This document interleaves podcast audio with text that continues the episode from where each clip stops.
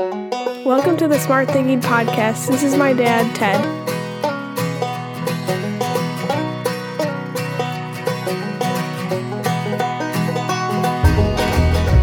Welcome to the Smart Thinking Podcast. I'm your host, Ted Knightsky.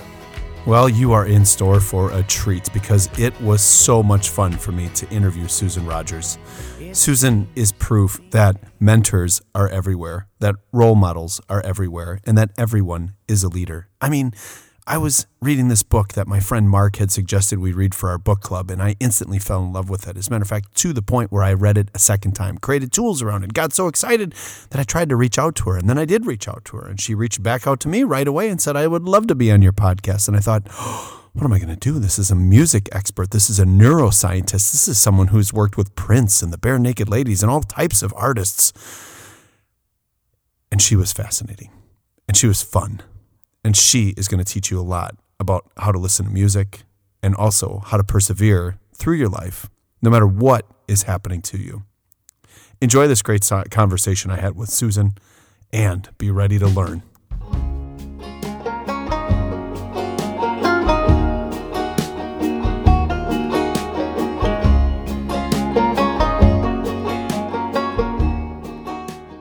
Welcome to the Smart Thinking Podcast. Uh, this is Ted Knightsky again with you, and I am joined by author, producer, music lover, professor Susan Rogers, uh, who just wrote a co-authored a book called "This Is What It Sounds Like." I could not be more excited to talk to her. Um, and longtime listeners know that um, I have a book club, the Boys Bourbons and Book Group, and uh, this is our book for this month. And um, well, I murdered it, Susan, with notes and highlights and bent pages. So I could not be more excited to talk to you today. Thank you so much for having me on the program, Ted. I'm really looking forward to our conversation. Yeah. So, Susan, let's get right into it. You grew up in California. And like, what was what what, what was life like as a, a kid in like elementary school, middle school? What were those formative years like for you um, as a child? When I was very young, we lived in Anaheim, California, in a tract of homes that was right next door to Disneyland. No exaggeration. There was this tract of homes. We lived on Lullaby Lane, and next door was Disneyland. So you can imagine, you know, this is the early 60s, and the neighborhood kids would take allowance money and birthday money, and you'd go next door to Disneyland. And in those days, for children, you could get into the park for 50 cents. So to go on the rides was more expensive, but you buy these ticket books to get on the rides, but you could get into the park for 50 cents, which meant that as a kid, I and the other neighborhood kids could run around and actually see fantasy become reality and see it, sometimes you try to sneak in the bushes behind some of the roads you know the the rides like uh, mr toad's wild ride and, and and some of these certain things you could you try to sneak in behind to see how do they do that? You could see the mechanisms and the gears in some cases. This is in the early days of disneyland so it was so fantastic to get the awareness that adults will build things for our pleasure it's serving no useful purpose other than entertainment and pleasure. That was a huge influence on me when I was young. Do you think that curiosity to go behind the scenes is something that was like innate in you and that that's kind of led you to who you are today? That could be. Uh, my dad was a, one of those men from a generation who was a naturally gifted mechanic, meaning he could fix the car, he could fix the washing machine if it broke down. That that's uh, that was back in the days when we could take apart our toys and see how they worked. Yeah. So it was before Game Boy and things like that, and and uh, software based toys. These were mechanically based toys. And if you had a mechanical mind and you liked looking at the parts and how they all fit together, uh, yeah, there was there were many many ways to satisfy your curiosity. So my brothers and I inherited a little bit of that that love of mechanics. My brothers, you know, at home they they can do plumbing and they can do any household repairs that need to be done. They've got high man IQ, and uh, as the only daughter in the family, I inherited some of that man IQ. I I enjoy that kind of stuff, uh, which turned out to be uh, fortuitous for my career in the music business. I was going to say we're going to get to that. That that just sounds as you're talking about breaking down the mechanics and you eventually producing music and and and doing that and as you as you point out in the book like without being a musician, I think that curiosity is a theme we're going to talk about for the rest of the day. So Lullaby Lane. Mm-hmm. How awesome is that? I mean that that had to be a lot of fun to have Disneyland in the backyard. Oh, it's amazing. And and right between Disneyland and our attractive homes was a heliport and uh, that was a heliport and the disneyland hotel was on the other side of the street and this heliport was wonderful because it was a tiny little orange grove, you know, an abandoned orange grove that was on the side of the heliport. And kids could sneak into that orange grove and you could watch the helicopters land and take off. You'd lie on your belly in the old, the desiccated orange leaves were lying on the ground. You kind of you kind of crawl through through the leaves, you'd sneak in and you watch these helicopters take off and land.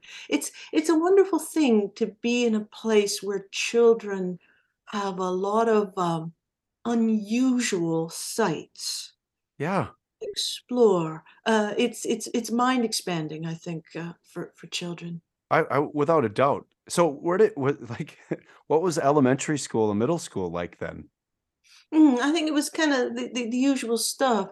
Uh, people of a certain age will remember uh, the duck and cover drills. Hmm that we had to do because the Cold War was going on, and there was always fear that you know a nuclear bomb could be dropped, and, and and there was that, and there was the Kennedy assassination, and then later there was the, the there were race riots and the Vietnam War and civil rights movement, and and all those things, uh, not unlike what we have now, but what was different then is the world was um, smaller, so to speak. We couldn't we couldn't tune it out as easily as perhaps you can now. You were well aware of what was going on in the world and in your nation and in your neighborhood to a Yeah. greater extent, I think. So it was a pretty normal education. Um, my um, th- there was difficulty in my family because my mother was stricken with cancer when I was eight years old. I'm the oldest and the only girl, so she was stricken with cancer, and she passed away uh, when I was 14. So my life involved an awful lot of cooking and cleaning and ironing and and bed making and meal preparing and all that at a at a really young age. While while all that was going on, did you have a teacher or or someone who was a strong influence in your life to help guide you and provide you perseverance and and the energy you needed to be able to go through all of that?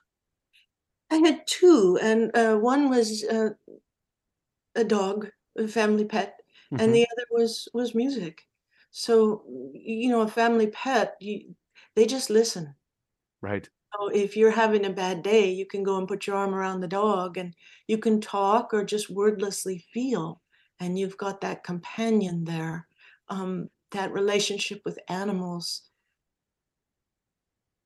can be more um, nurturing, more wise than perhaps we might suspect. And then, of course, the relationship with music. When we're young people, whether our lives are going very, very well or going poorly, we're going to have problems that we don't know how to solve. We haven't lived long enough. Life is the best teacher, and when you're a kid, you haven't had enough of it. Right. So sometimes you can turn to records, and uh, that singer will provide you with lyrics, provide you with an attitude, and help you find your way out of this problem by by suggesting here's what you need to say to this person or here's uh, here's how you should think about this problem music was a great source of comfort and inspiration to me always has been So 14-year-old Susan going into high school, one of the things you talk about in your book is this idea of a record pull. What what would have been those 3 or 4 albums, songs, is and I love how in the book you say, "We're just gonna call it a record, whether that be a song, a disc, a cassette, or or vinyl, it's just a record." What what would have been a a couple of records that would have, you know, you would have gone to, you know, in that moment? yeah in my teens my early teens i loved soul music as um, my former employer prince would would say. That was the street i lived on. So soul music was was my go-to.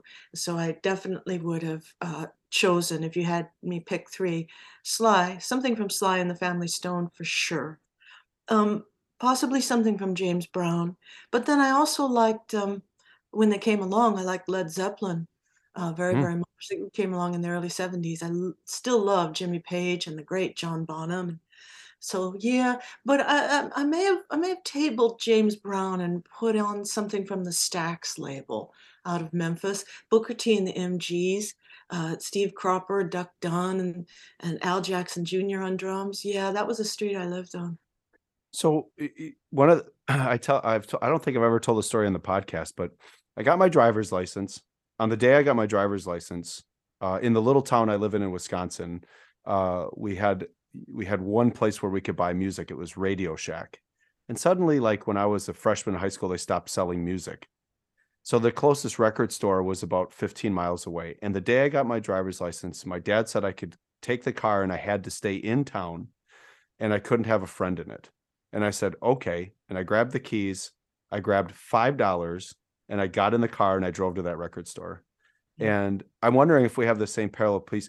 The record store was, uh, you know, I hate to use the metaphor, but that was kind of my temple. That was a very safe place for me. That's a, a place where I could go in and just walk in and try to figure out what the employees were listening to. You know, if I liked it, I might buy it. I'd go through and I'd go through the stacks and just keep looking for more and more music. And and I'm wondering, did you have a similar type of experience? And did you do the same thing, like record swaps with friends and and when you were younger? Yeah, as much as I could. As I mentioned earlier, my youth was divided between being in school, doing homework, that kind of stuff, and basically helping to run a household because my, my mother was incapacitated for so long. The, the the poor woman was really ill for a long time. She hung on for a long time. So I didn't have as much discretionary time as a typical teenager Mhm. would have when I could. Of course, I loved going to a friend's house to play music when I had a little bit of money, and our family didn't have much. But when I had a little bit of money, uh, buying a record was such a luxury. Um, you've probably seen the movie Licorice Pizza Yes. or heard of it. Yeah, that that was the chain of record stores that you'd see in Southern California in those days. And the mall that was closest to us, it was a good five, six miles away. But when we would go on errands uh, to run into Licorice Pizza and do what you just described, first you got the big posters on the wall.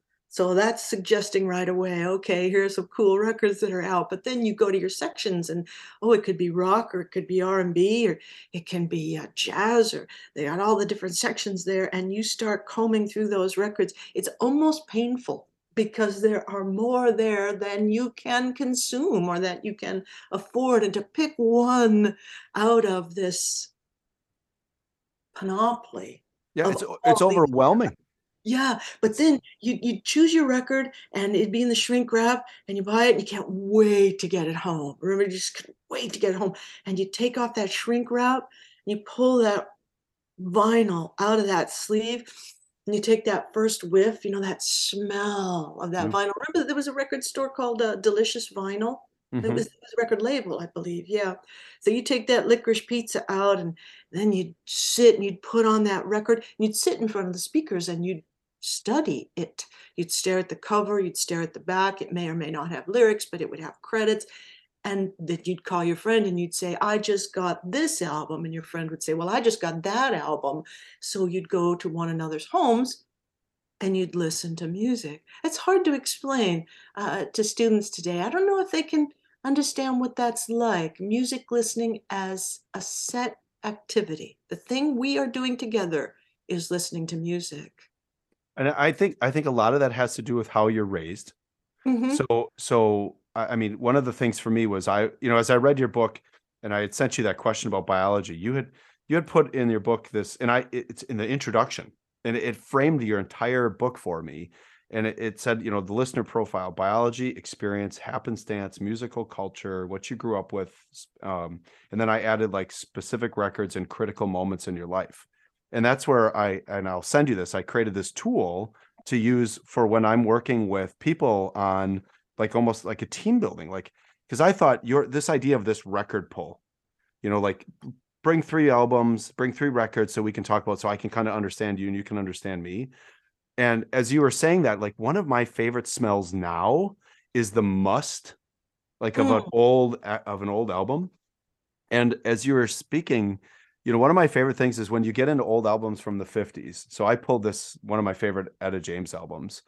And one of my favorite parts is when there's the narrative on the back.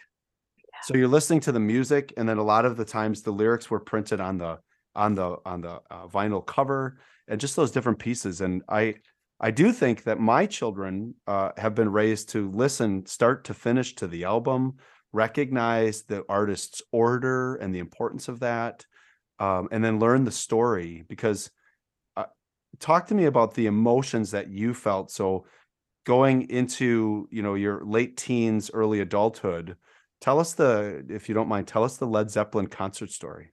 Ah, because so, I saw that I put the book down. I was like, oh, just to have been in that place. Oh my goodness, yeah. Great things and sad things and puzzling things all at the same place and time. So I mentioned that uh, home life was was difficult. I had really good parents, not bad people at all, wonderful, wonderful people, but it's very uh, difficult for children to lose their mother.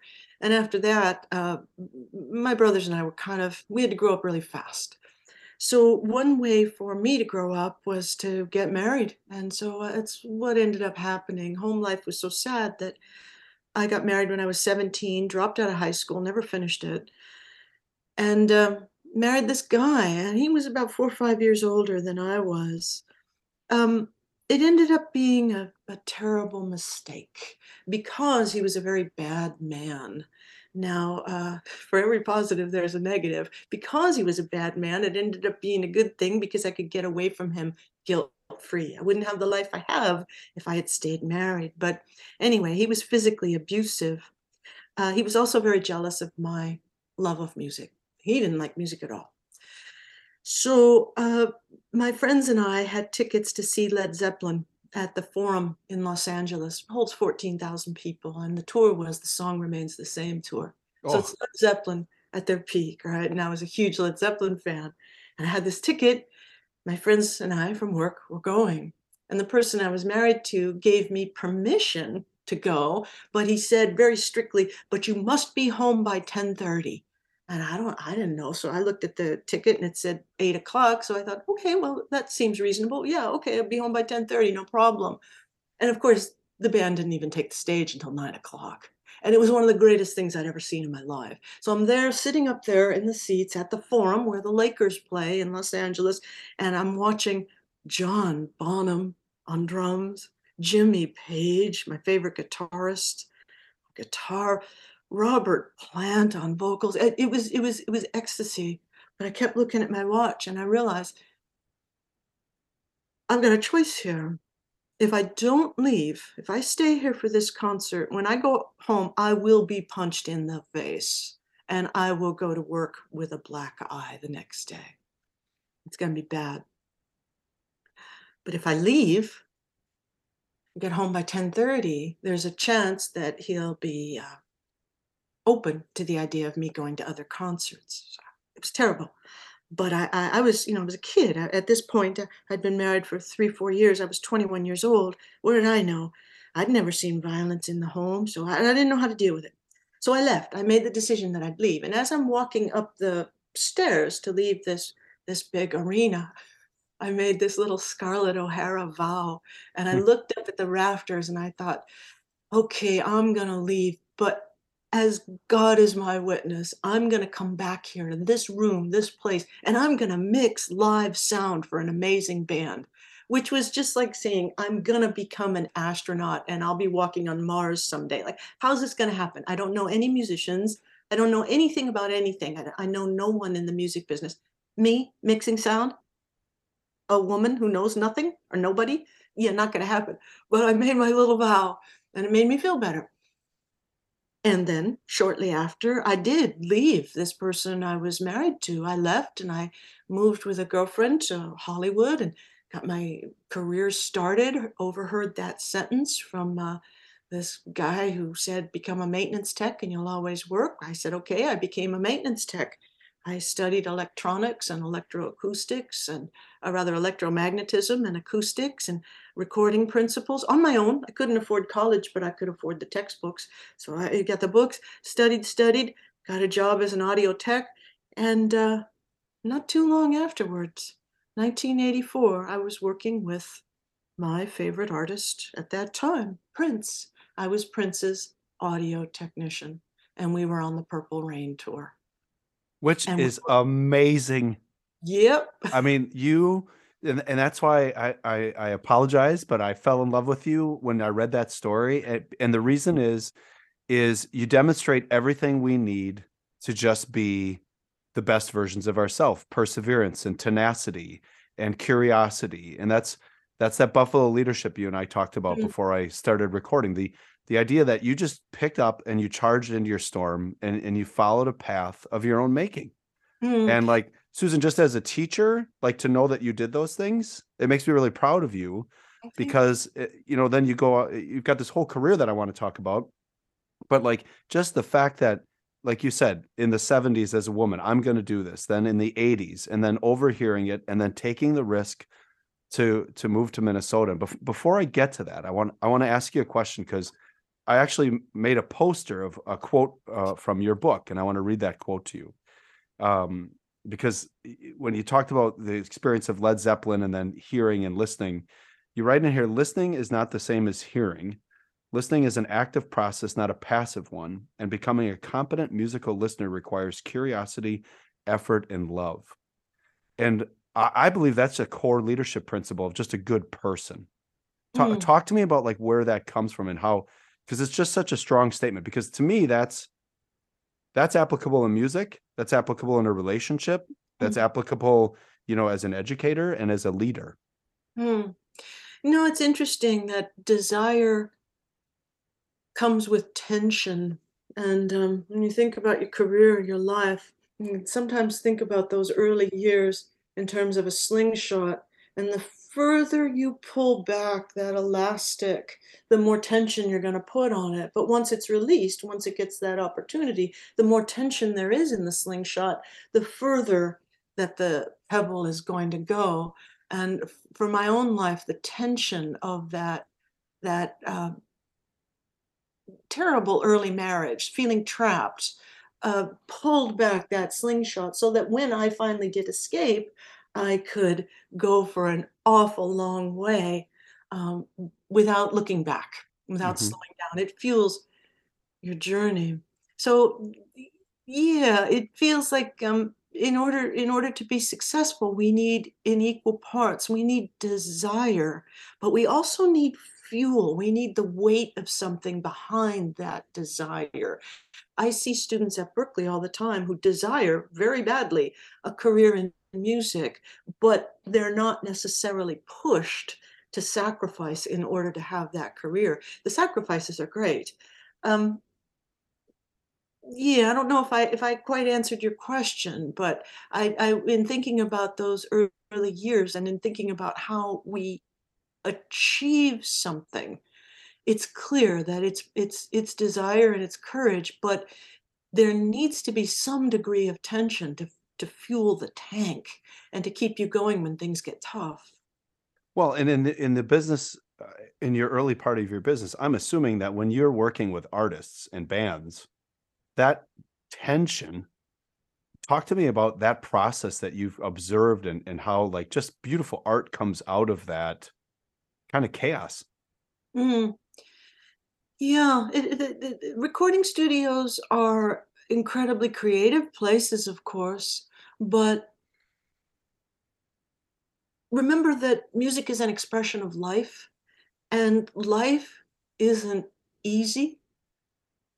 Sometimes it is, but it's sometimes very hard, and it's sometimes simple, and it's sometimes very, very complex, and it's sometimes beautiful, sometimes ugly. It smells sweet and it stinks. So all those things have to be present in the team who are making a record. All, all, all the good, the bad, and the ugly, because all of these things, these life experiences, these impressions, these thoughts, these doubts and fears, as well as all the good stuff you've got going on, your creativity and perhaps your skill or your knowledge, all of that goes into making a record.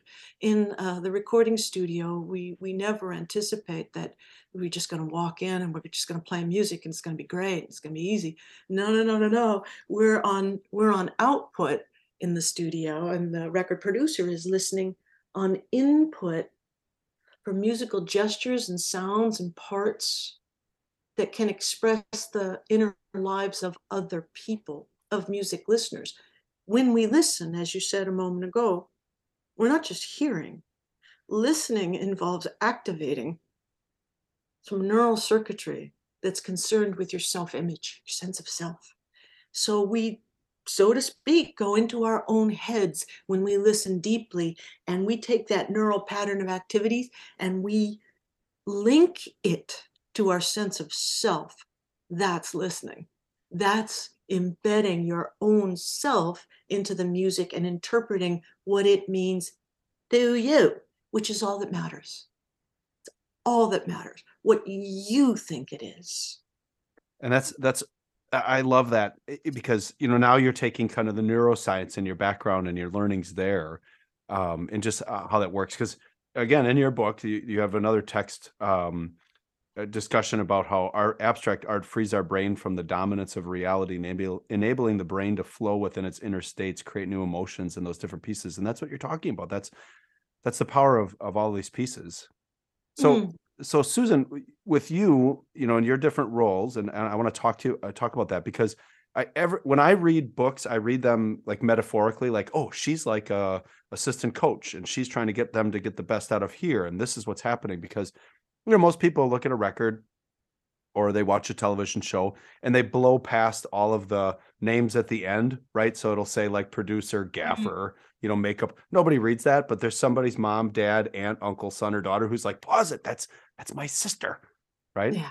Tell tell me what the the your your development then on the back end was like working your way all the way to Minnesota. Um, so continuing the journey uh, from the Led Zeppelin concert, I um, moved to Hollywood, which wasn't far away, with a girlfriend, and um, saw an ad in the back of the LA Times that said "audio trainee wanted." It was perfect for me. I was a trainee, raw beginner, and I went to work for a company called Audio Industries that sold recording studio equipment, and I was a technician repairing that equipment out there in the field after I'd been with them about two and a half, three years, I was hired away by Crosby, Stills and Nash. They had a studio in Hollywood, and I became their studio maintenance tech, and then uh, did that for a few years. And then I got this out of the blue phone call that told me that Prince was looking for an audio technician because Prince was just uh, he had just come off the 1999 tour and he was already in process beginning the purple rain movie and what would be the purple rain album and he needed a tech. He he told his management get me someone from new york or la he wanted someone who had been in the business and and who really knew his or her stuff. Well it was my lucky day and it was his lucky day too because i i wanted that gig he liked working with women. I had the energy. I could hang with him with those long 24 hour sessions. I was a Prince fan. I'd seen him live when he came through Los Angeles on several tours. I had all of his records and I listened to the same music that he did. So I knew his musical references. So I packed my bags and uh, moved to Minnesota and got started immediately. After I joined him as a tech, it wasn't long where he showed no interest in the distinction between an audio tech who repairs the gear and an audio engineer who actually uses it and and records with the artist. So he put me in the engineering chair, and uh, that was that was my gig. That had to be life changing. So so uh, just backing up, what is an audio tech like? What's that job? What, hmm. what what's the day to day? So you're in Crosby, Stills, and Nash's studio. Was that in Echo Canyon, or where was that? No, it was in uh, uh, it was a little place called Rudy Records, and it was oh. owned by Graham Nash and David Crosby. It was right on Sunset Boulevard, right in the heart of Hollywood and uh, Crosby, Stills, and Nash were working on the Daylight Again album mm-hmm. during a lot of the time when I was there. Uh, and and there were other friends of theirs would book the studio. The Eagles were there, and Art Garfunkel was there. Bonnie Raitt, the early days of Bonnie Raitt, she she would be there a lot, and just just folks from that whole L.A. soft rock what? And this I is mean, in the early 80s. And and and this was this was a, an unusual time because just down the street was A&M Records, with the big billboards and Tower Records. You see the big billboards for new wave artists. It was the Cars and Talking Heads and Blondie. So I, I, uh, I was right there being a youth of the new wave movement, but working for the old wave movement and uh, having you know, have equal respect for both. But it was a good time, the early 80s in music. That's a weird confluence, right? So you go from like, like you said, soft rock uh, and one end, and there's that's a huge part of the of the of the charts at that time. And then now you just started to talk about so you just talk that's the difference between when i had control of the radio in the car and my mom had control of the radio right? And although growing up with both of that it's a cool confluence. But uh, i just have a, a like a starstruck moment here for you for me. How did you just work in that environment with these you know like people coming are you invisible to them? Are you like instrumental to them? Are you do they treat you no, like what's that like Oh, thanks. because everybody acts different around you know you get around a you know if taylor swift were to open the door i'd fall over Yeah. i would i wouldn't even know how to act That's a good question. And I, I want to answer your other question about the difference between an audio tech and a recording engineer. But um, the first thing you have to realize is these people hired you and they're going to give you money because they want something from you. It's a service oriented profession. They need you to do something for them. So the absolute last thing they need is for you to be starstruck. That Mm. won't work. It won't work. You, you when they look at you, they must see their technician. And what a technician does, what I did in those days was repair equipment and keep it properly maintained. There's the big recording console with mm, 96 inputs in some cases. There's the 24 track tape machine. There's the big big loudspeakers, the big monitors on the wall, and there's microphones and there's there's all sorts of gear that occasionally needs to be pulled and, and repaired. And you get your schematics out and you get your oscilloscope and your soldering iron, and you trace that signal, you find the broken component, and you go across the street to Yale Electronics and you buy the new part. And it's it's it's being like like an auto mechanic. You're you're repairing the equipment. I was I must have been an unusual sight, you know, being 23, 24, 25 years old, a young woman repairing equipment, but I was well trained and I knew my stuff and I worked really hard. I studied really hard to to know what I was doing and I, I could do the job. So when I would see any of these artists come in, I what I wanted was for them to look at me and see a technician and trust me to work on their very expensive gear. So I, I took that work ethic very seriously. Same thing when I went to work for Prince. Um, this was my favorite artist, and uh, and there I am, you know, just the two of us in a, a, a he lived in Chanhassen, Minnesota, in a split level home, and the the ground floor of this split level home had his master bedroom, and across the hall there was a, a smaller bedroom that served as his recording studio. So that was it was a small bedroom, you know, eight by ten or something like that, which had recording equipment in it.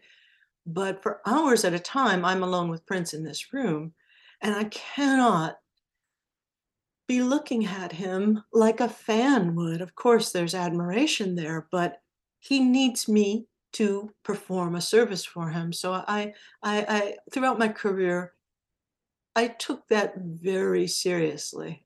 I, I, I took that very seriously. I, I could have lightened up a little bit. I could have had a few more um, personal moments with the artists that I worked with. I, I wouldn't allow myself to do that because I was so grateful to be working and I wanted so badly to be in it and be working. well and i i, think what you shared there which I, I i don't want to gloss over is being a woman in the 70s early 80s and then into the 90s in an industry dominated by an old boys club you know like you always see these pictures of frank sinatra and nine techs smoking cigarettes and big black glasses on and it looks very uh much the same Yeah. so you alone must have been disruptive in a positive way and with different ideas and and forces as you were in the profession It's a funny thing, you know, you've got your impression of yourself and you'll never know what other people think of you. But my impression of myself was, oh, hell yes, I belong here. Uh-huh. I've been asked in the past, did I suffer from imposter syndrome? And as I understand it, imposter syndrome means that you feel like you don't belong.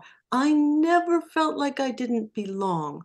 My passion for music, my interest in it was undeniably strong. The sacrifices I made, the work I did to be good at my job, uh, was huge.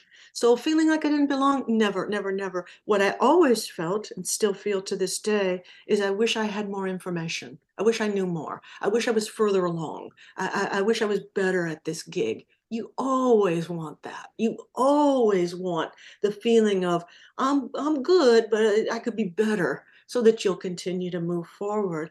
But I didn't feel like an imposter, and I, I do think um, that that deep confidence kind of showed I was okay with presenting the face that says, well, I might not be the best that there is out there, but I'm good and getting better. So uh, showing that you're in it, you know, and that and that um, you deserve to be uh, you deserve to be considered as being in it, and that always seemed to work. But I I, I agree. I love that, and I think that you know the the amount of incidental role modeling you were likely doing for others that you know kind of showed like well if she could do that why can't i can probably do this too and and that influence now as a professor of you know well you don't you don't just have to do this you could also do this and also do this and then the happenstance and falling into these different pieces and these different influences you have over your life i mean that's leadership at its essence it's influence over other people and i think that's a really powerful piece of your journey it's a component um I would have said if we'd had this conversation a month ago, I would have said, yeah, and things are getting better. But I'm serving on the board of an organization called We Are Moving the Needle by the great mastering engineer Emily Lazar and another former student, Jasmine Koch, and uh, anyway, uh, they just spent the past year doing a meta analysis of women in technical roles in the music business. They just released their report last week. It's 101 pages long. It's called Fix the Mix. Hmm. There are incredible graphics in it, and it is showing of the records that are appearing on the Billboard charts and that are the most consumed, the top 10, top 100 records, the number of women ranges from 0% to like 3%. The numbers are staggering. So many women are going to recording programs like the one at Berklee and Musicians Institute and all kinds of programs. They're going to these programs to get into the technical roles of engineer or, or producer or mixer, but they're simply not being hired in the numbers that would allow them to advance in this industry. Uh, people are reluctant to hire women in these roles and at some point women just say well i can't take this anymore and and they leave and they they they take on another take on another gig i will say that um, those of us we call ourselves the og's the original goddesses myself leslie ann jones and peggy mccreary and trina shoemaker sylvia massy uh, all but one of us is childless Hmm. we we made this sacrifice to to choose the career and not not raise children. It's easier to raise children today uh, when music is much more portable. Music making is more portable. But yeah, it was there were a lot of sacrifices to be made then, and it made it very difficult to create inroads in the industry that would allow music makers to say to themselves, uh, yeah, this woman, she'd be a great engineer. She'd be a great producer. I'll be eternally grateful to the men like Prince and Barenaked Ladies and David Byrne and Tricky and Robben Ford, Devin Campbell, Al B. Sure, all the great men who looked at me and said, I want you. I want you to produce. I want you to engineer. I want you to mix my record. I wouldn't have a career without them. And and and they were forward thinking uh, in order to do that. I and I this frustrates me to no end. I I work in in education, where as a male I'm a minority, hmm. but we still have to work every day, all of us, to put more women in positions of leadership. And uh, without getting into it, I started something a few years back called Women Leading Wisconsin, and and I asked them to be the last of the firsts, and to ensure that my daughter Grace if she could do anything, she could be the best at it, but not the first at it. Hmm. You know, it it still blows me away that in 2023, like when you gave those percentages, that just flat out hurts my heart. That zero to three percent of uh, because it, it just shouldn't be that way. And there, there's got to be a way to break the cycle. And and I think I think you are are one of those people who you know, in that report, i am going to get that report. I've got a long conference to go to tomorrow, so I'm going to pull that up and and read You that. But. You will love it. The graphics are great. yeah, and I will send it out. Mm. Let's go back to this.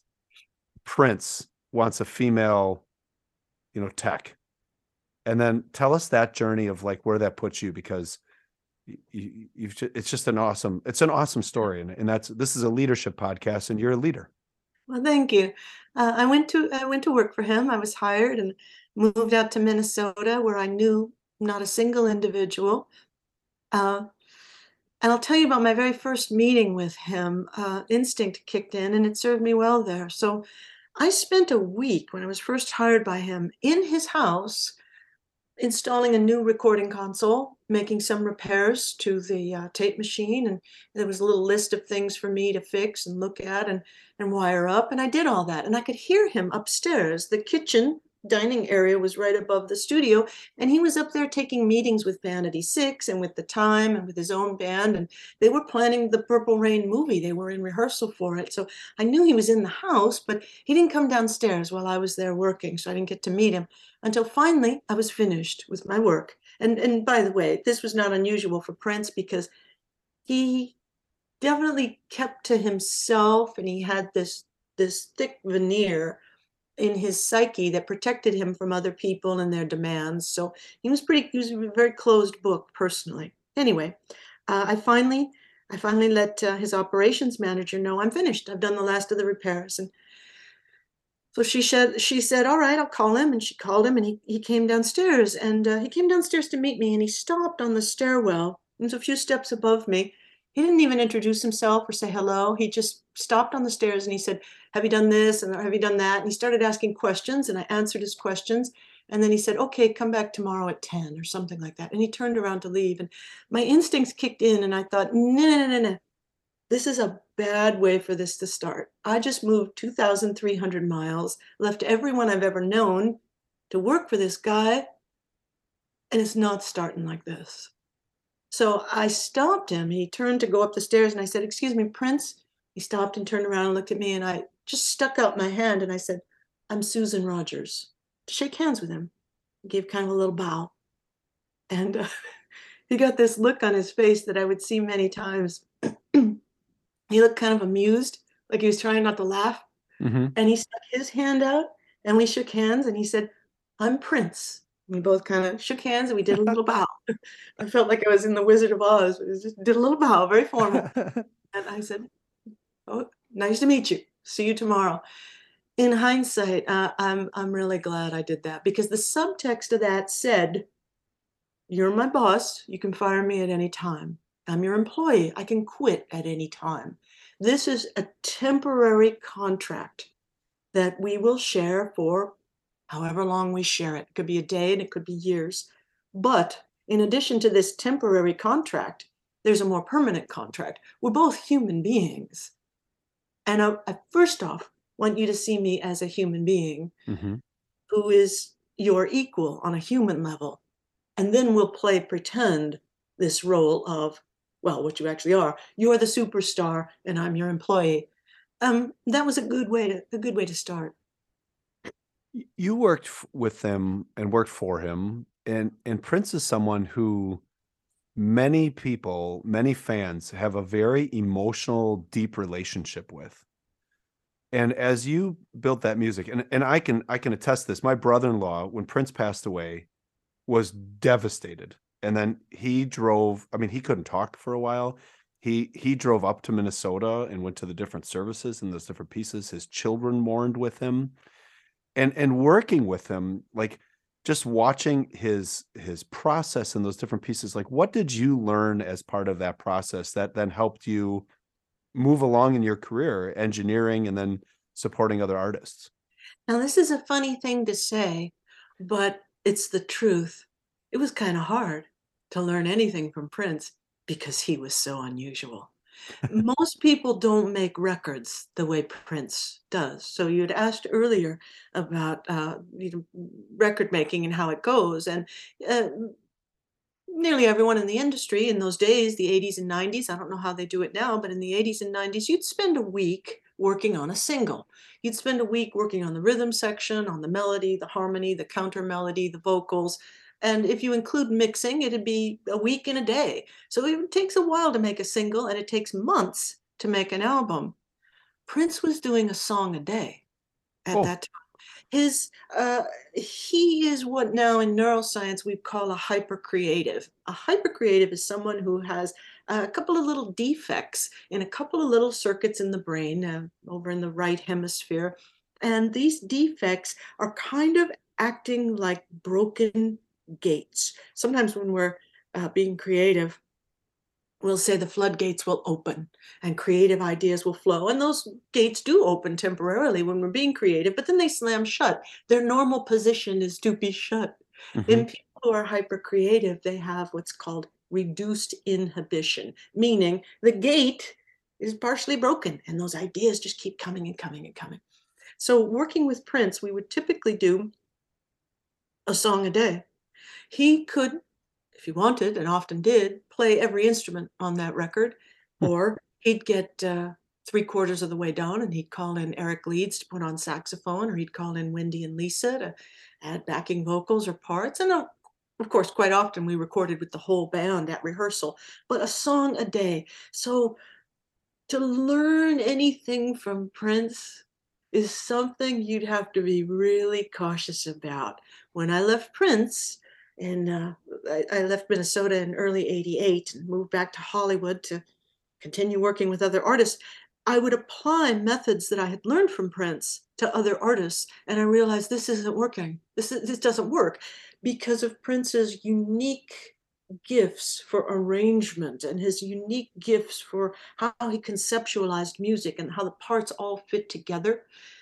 Most people create something that can be thought of as a triangle. And that triangle is going to have most of the weight in one of three elements. It's a rhythmic record. Most of the musical weight is in the rhythm. Think of a, a bar band song, a da da da da. The lyrics are not poetry. It's a it's a rhythm thing to, to get your body moving. Or uh, a record can have most of its weight on the melody, and it's going to just cause you to feel something very deeply.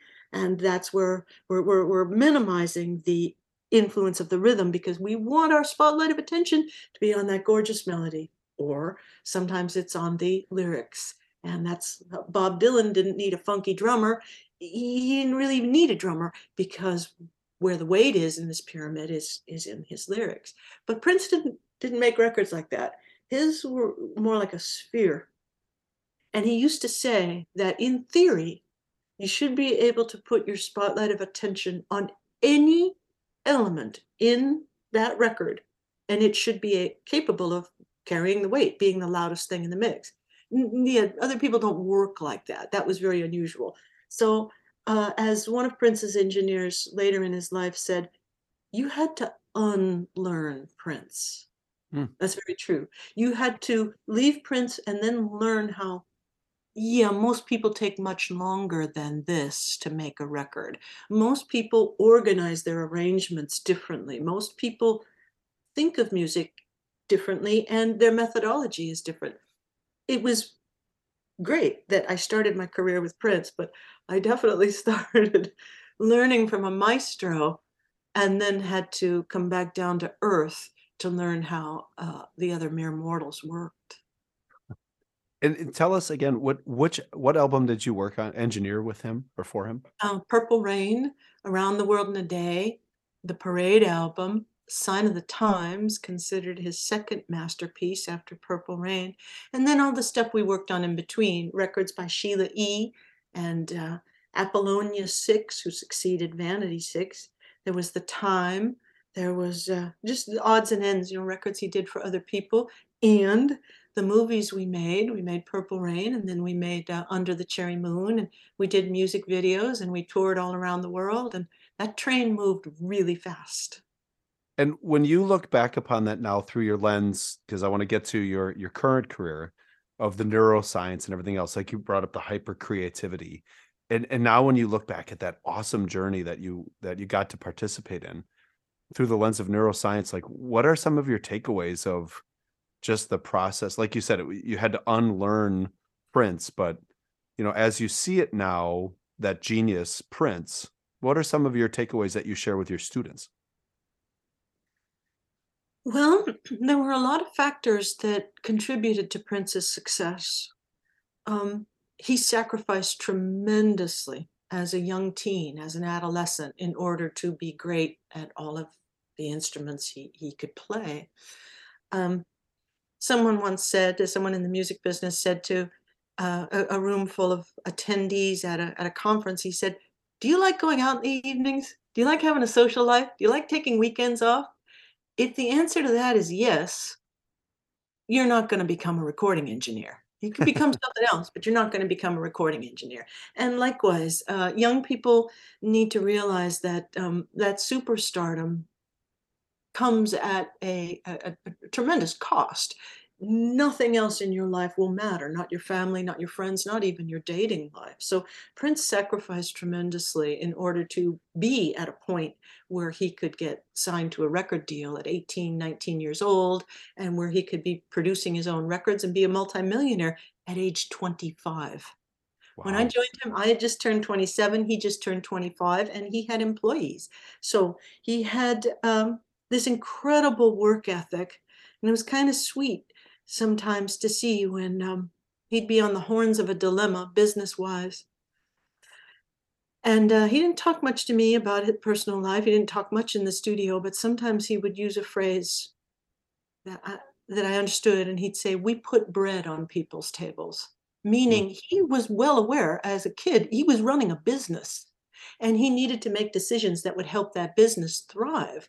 So he had um, this high native intelligence, this strong work ethic, and he expected people to keep up with him. He admired and was grateful to the people who could keep up with him and work at that pace.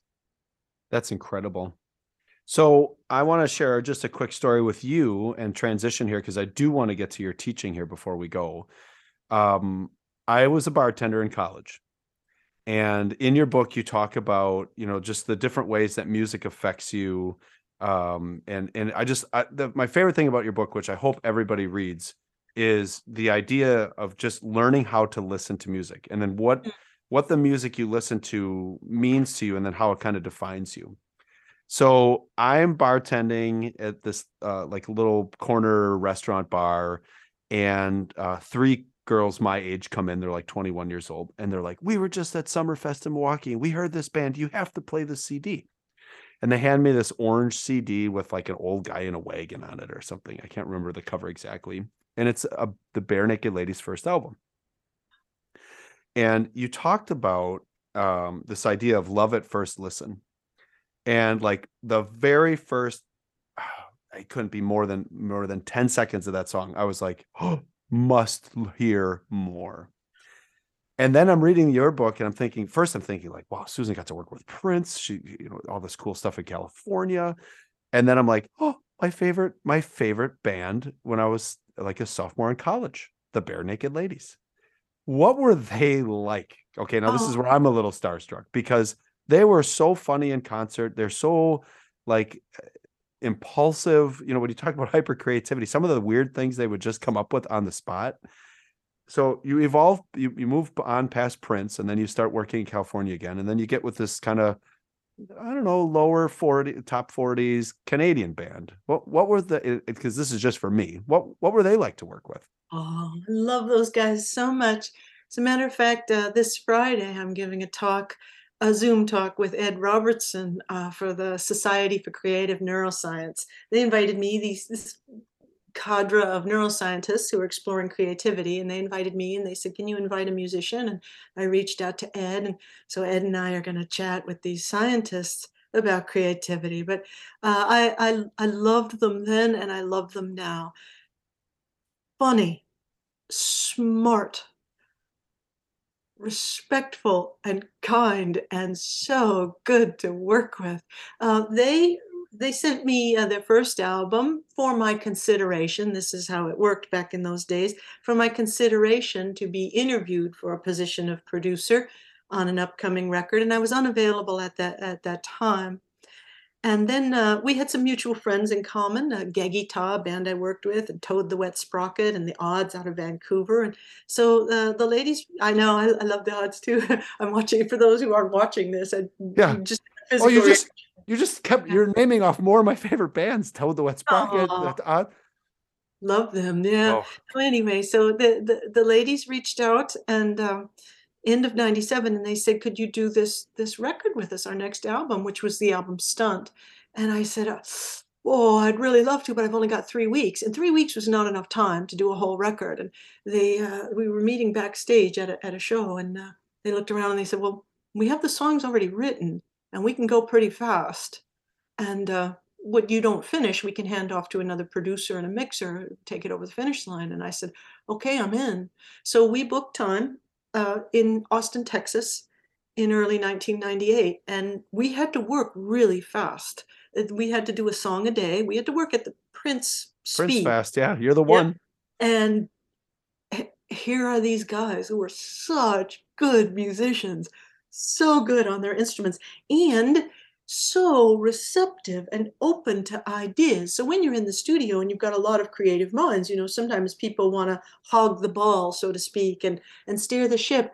But like a lot of successful people, they knew the value in sharing the leadership role for creativity anyway, and passing that beach ball around the room. So they were open to every idea.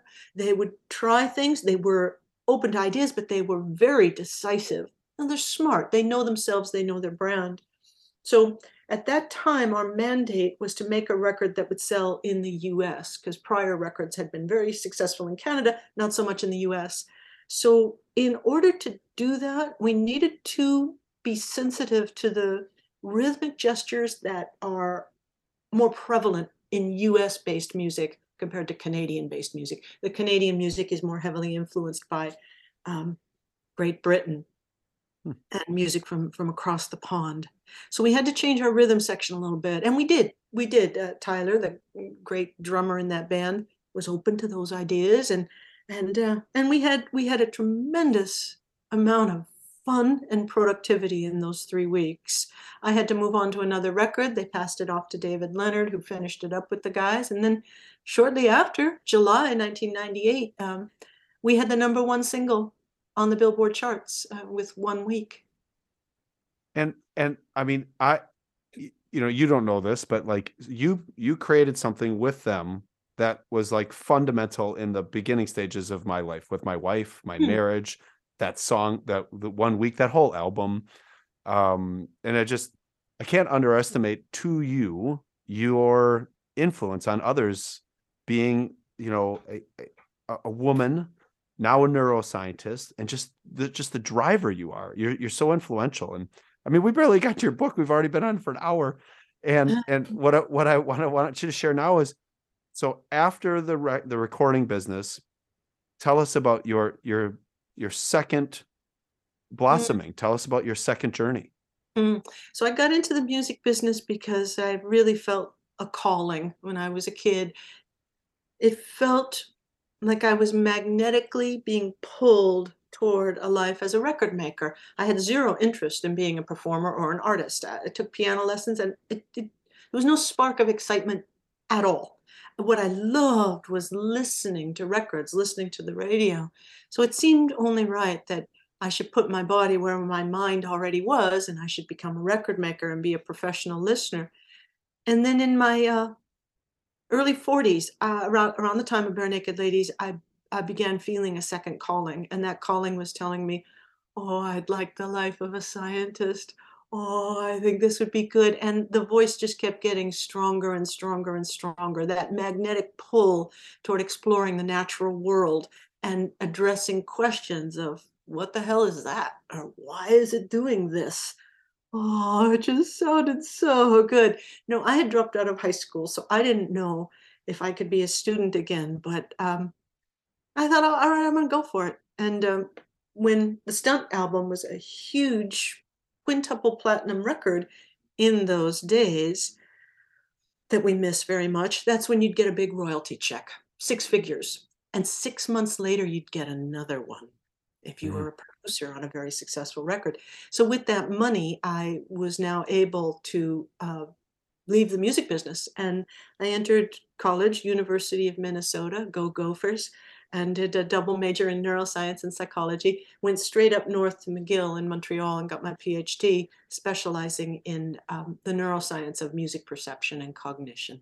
Um, Berklee College of Music is in Boston, and uh, so I was hired in 2008. Uh, came to to Berklee, taught there until just when the book came out, just in September. I'm semi-retired. I live out in upstate New York, and I still teach for Berklee. They have a Berklee Online program. Uh, I teach psychoacoustics. I'm writing music and neuroscience right now for them.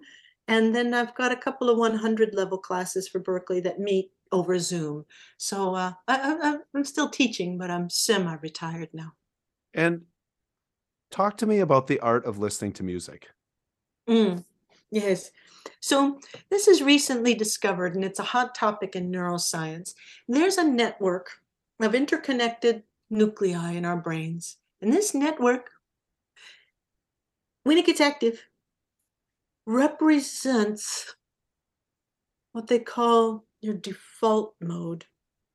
You know how our brains switch back and forth between attending to what we're hearing or seeing or feeling, the outside world, and switching into our inside world, the private world of our heads. If you ask people, are you thinking about something other than what you're doing right now? 30 to 50% of the time they say yes. Mm-hmm. We go in our own heads a lot. That's just what a brain does. So it turns out that this default network that turns on by default when you're not giving your brain something to do gets easily and readily activated when you're listening to music you love. Kind of feels like that. So when you're listening to something that takes you away, so to speak, you go into your own head and you activate this default network, which activates circuits responsible for self image, self awareness, self consciousness. It becomes something that uh, a phrase I used in the music business before I ever had an education. It becomes the music of you. So if we were to listen to a record right now, all of us listening to the same record in our cochlea, in our ears, be, be the same record for all of us, more or less. But once it gets up here, once it gets into that default network and activates other regions of the brain, it's a different record for each and every one of us.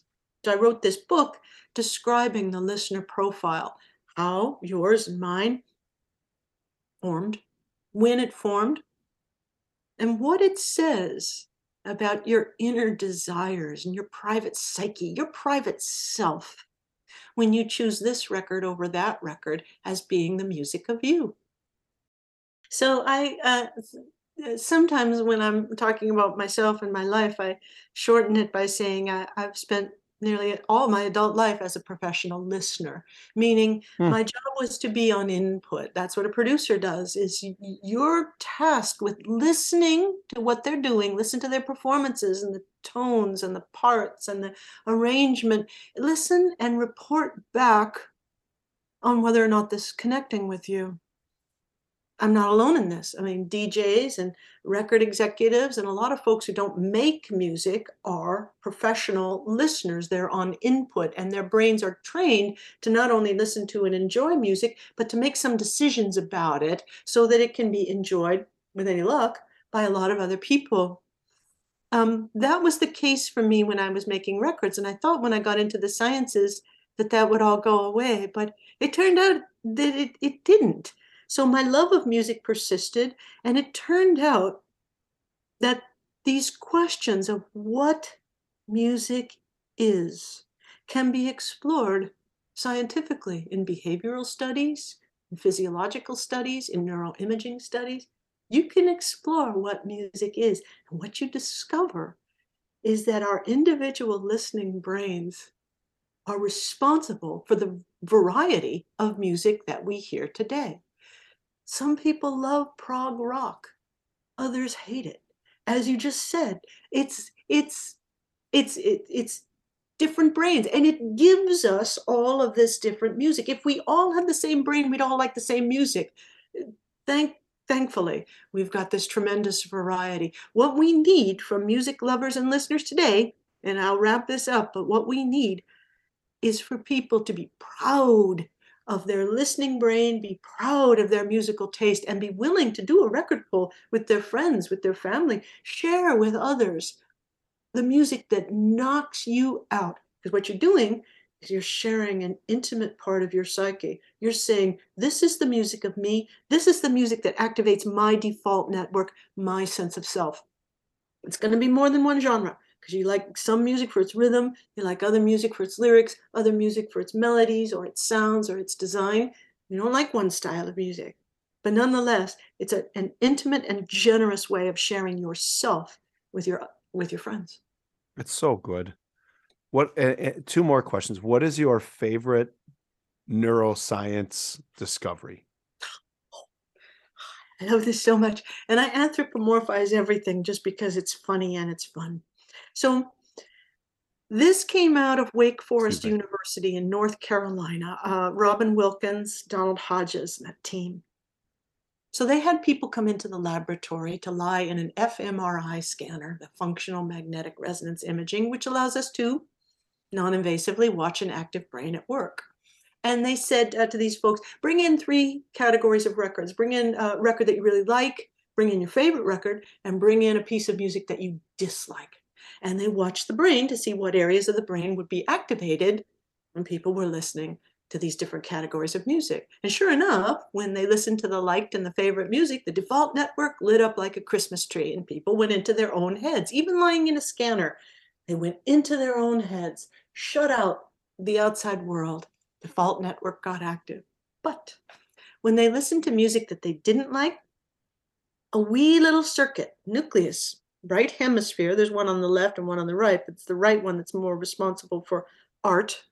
So um, the right precuneus, which is not part of the default network, but which is connected to it, basically said, oh, hell no, and cut itself off from the default network, as these scientists wrote, possibly to prevent this music from being integrated into your sense of self. We've all had this reaction where something is playing, and we decide, studies have shown this, within a second, whether this style of music is the style we like. In under a second, we decide, no, not my music, not this, not for me. That's your little precuneus saying nope and slamming those gates shut. Coincidentally, the precuneus is the nucleus that's responsible for creativity. Hmm. And when it's broken and it has that broken gate, people who are hyper creative have more original ideas than others because the precuneus is saying, yeah, I'm open to that. That could be cool. That could be possible. And it allows new ideas to flow without instantly shutting it down. That's, to me, that's one of the most exciting things that I've learned recently. Oh, it's amazing. And I'm sure there are people who are listening who think theirs is broken.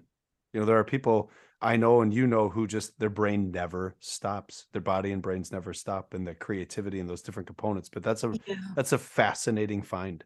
It is it is the hyper creativity is is truly unusual.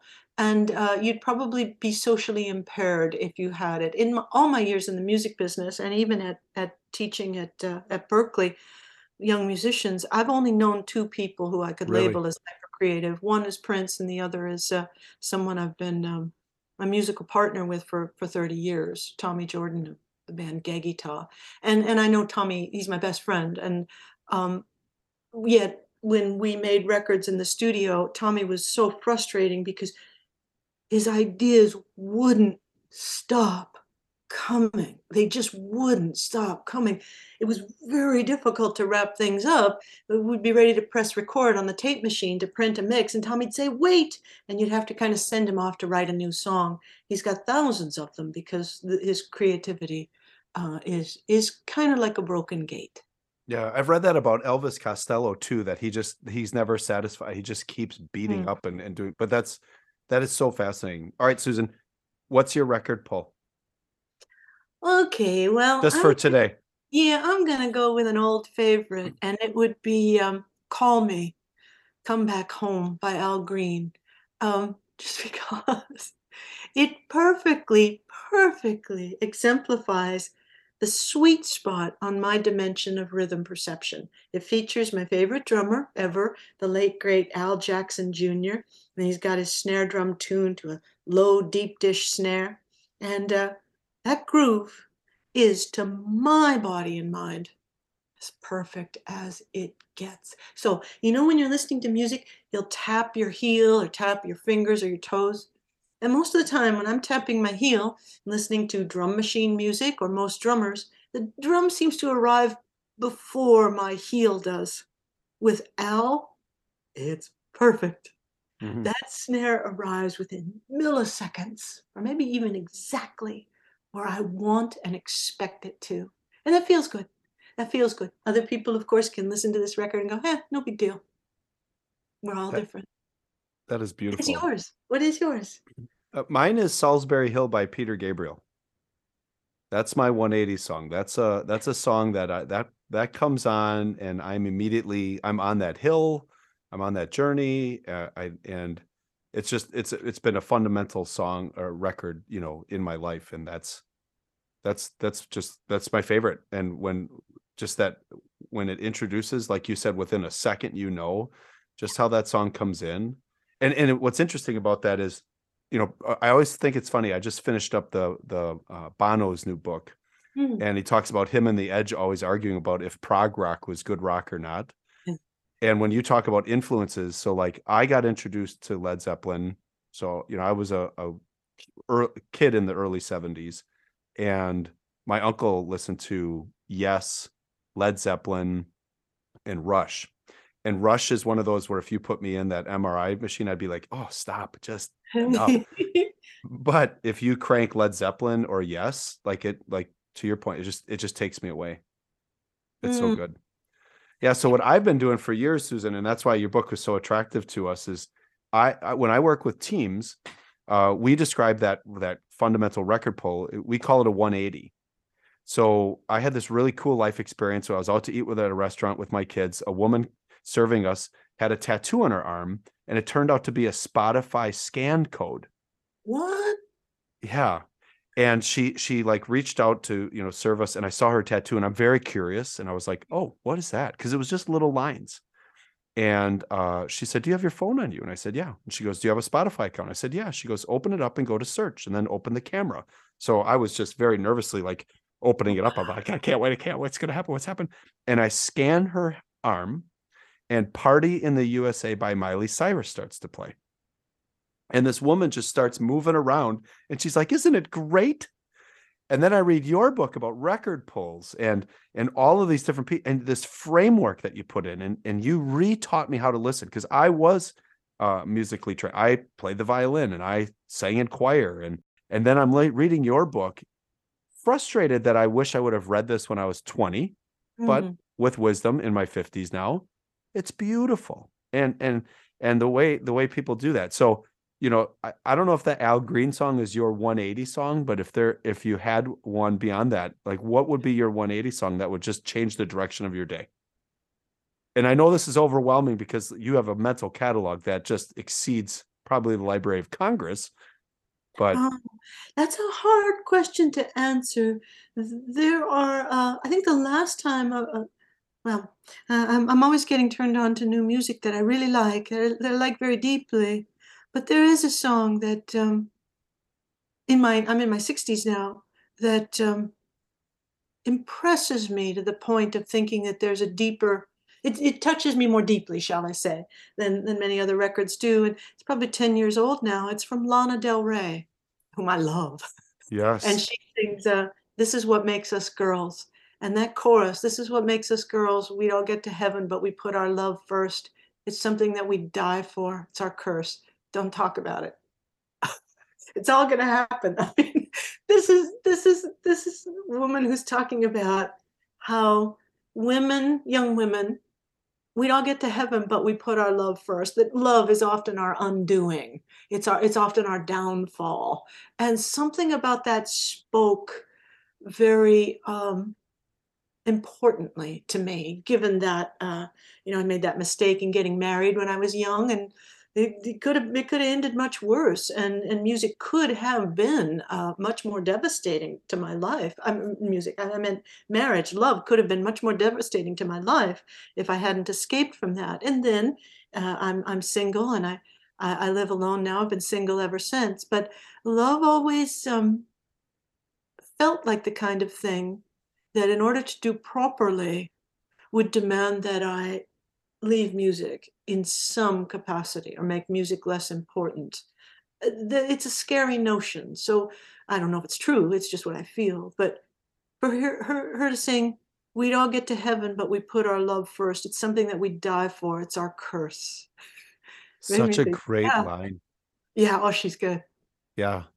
Well, Susan, I really appreciate you taking time to talk to me.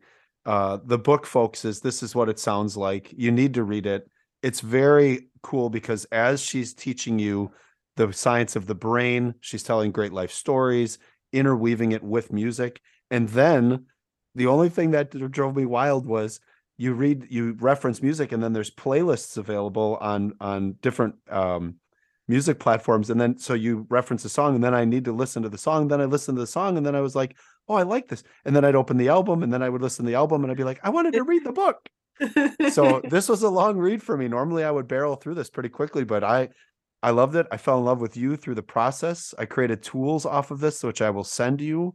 And it was just really inspirational. And and and I was I I was so I'm not normally a nervous person, but today I was like, I don't I don't want to I don't know what we're going to talk about because I couldn't pull three records. I pulled 11.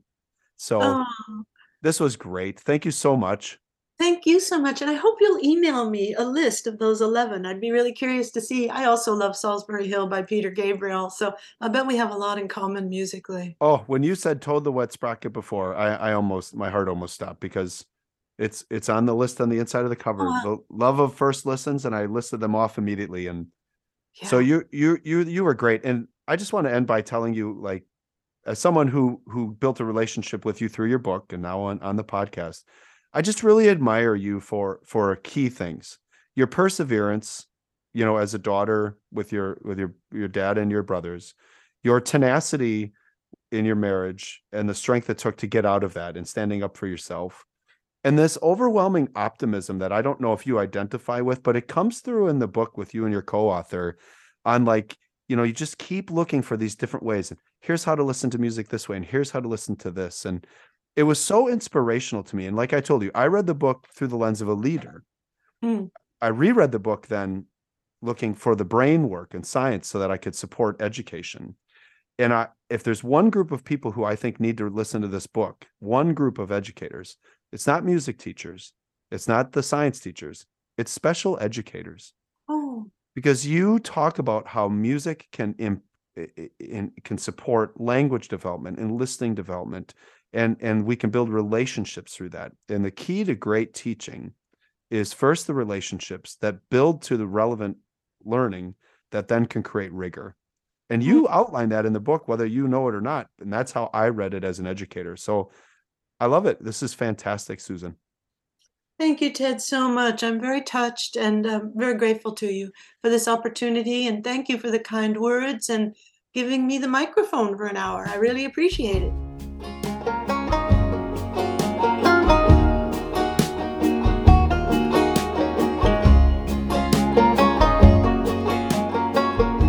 So let's do some smart thinking. Describe what it means to collaborate around music. Describe Susan's amazing journey and how we can use her as a role model to be Buffalo. And finally, think about your default network and how it is activated when you listen to music you like, and then how that area of your brain is actually responsible for your self imaging and how that helps you create your listener profile. That's it. That's the Smart Thinking Podcast. Hey, as always, thank you for listening, and please make sure to share this with anyone you believe needs to hear it. Because I think this is a phenomenal podcast for people who love music, for people who teach music, for people who teach kids, for people who lead others, and for anyone who is just simply looking for a little bit of inspiration. Because Susan has one gear, and that gear is a no quit overdrive. Well, Normally, at this point, I would go into a variety of different things and short little stories, but instead, what I'm going to do is I'm going to make sure that you follow the Well Pennies on whatever musical platform you listen to and thank them for what they do for me, which is allow me to use their music on our podcast. And finally, I'm going to leave you with a couple of other Susan Rogers quotes because she and I continued to talk after we stopped the podcast, and oddly, I left it rolling. And as a result, I think you are going to learn a few other great things. And uh, we identified you like you're a real buffalo. Like that's interesting. Thank you. I like being a buffalo. I have, yeah. you know, I teach students. I'm a college professor, and um, a common theme among the seniors is their fear of what faces them after college. And I'm borrowing a, a saying from a close friend of mine where he says, The future is a big place. You can't see it all from here you have to walk into the fog of the unknown. And I have followed my own advice to uh, be lit from the inside. If you're looking out there into the unknown future, trying to find a light and a direction, you're not going to find it. Your direction is generated within you, and that will compel you to automatically walk through the fog of the unknown toward the things you desire.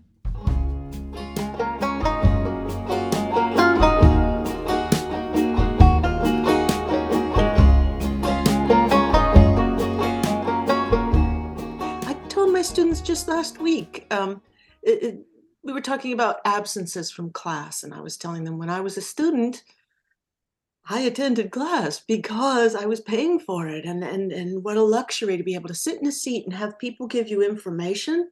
How great is that? How often we in our lives do we get the chance to just go somewhere every day where people give us something valuable? Uh, it, it matters a lot. But one of the things I said to them was, you know, you never know when you're going to hear a sentence that changes your whole life. When I was a young person, I heard a sentence that changed my entire thinking and my career path. It set me on the path to my career. One sentence from one person wasn't even spoken to me. It was spoken to to someone else, and I overheard it, and I thought, yeah, okay, that's the right idea. That's where I'm going. So you never know. What what was the sentence? So when I first decided I wanted to be in the music business, I had a roommate who was having an affair with the uh, a guy who was the uh, the founder of a little tiny one room schoolhouse that very optimistically called itself the University of Sound Arts, and it could have more accurately been called the Room of Sound Arts, but whatever. It was a little one room schoolhouse right in Hollywood, California, and he would teach just some basic recording principles and he had the luxury of being able to hire uh, audio technicians and engineers from Hollywood, you know, some of the best in the world. And uh, there was a teacher there who was talking with a student, and the student said to the teacher, I'm really worried about job security. Can you tell me what, what should I do to have job security in this business? And the teacher said to the student, Well, if you always want a job, become a maintenance tech. You'll always work. And I, I was at the desk, I was the receptionist who answered the phones. And uh, I heard that, and I said, Yeah, okay, then whatever a maintenance tech is, that's what I'm going to be because I always want to work in this business. Of course, back then you didn't see women as engineers and producers. It, it, was just really unheard of. So when I heard maintenance tech always have a job, I thought, yep, whatever that is, that's what I'm doing. And I did. And it, it was the spark that lit the flame of an entire career. Wow.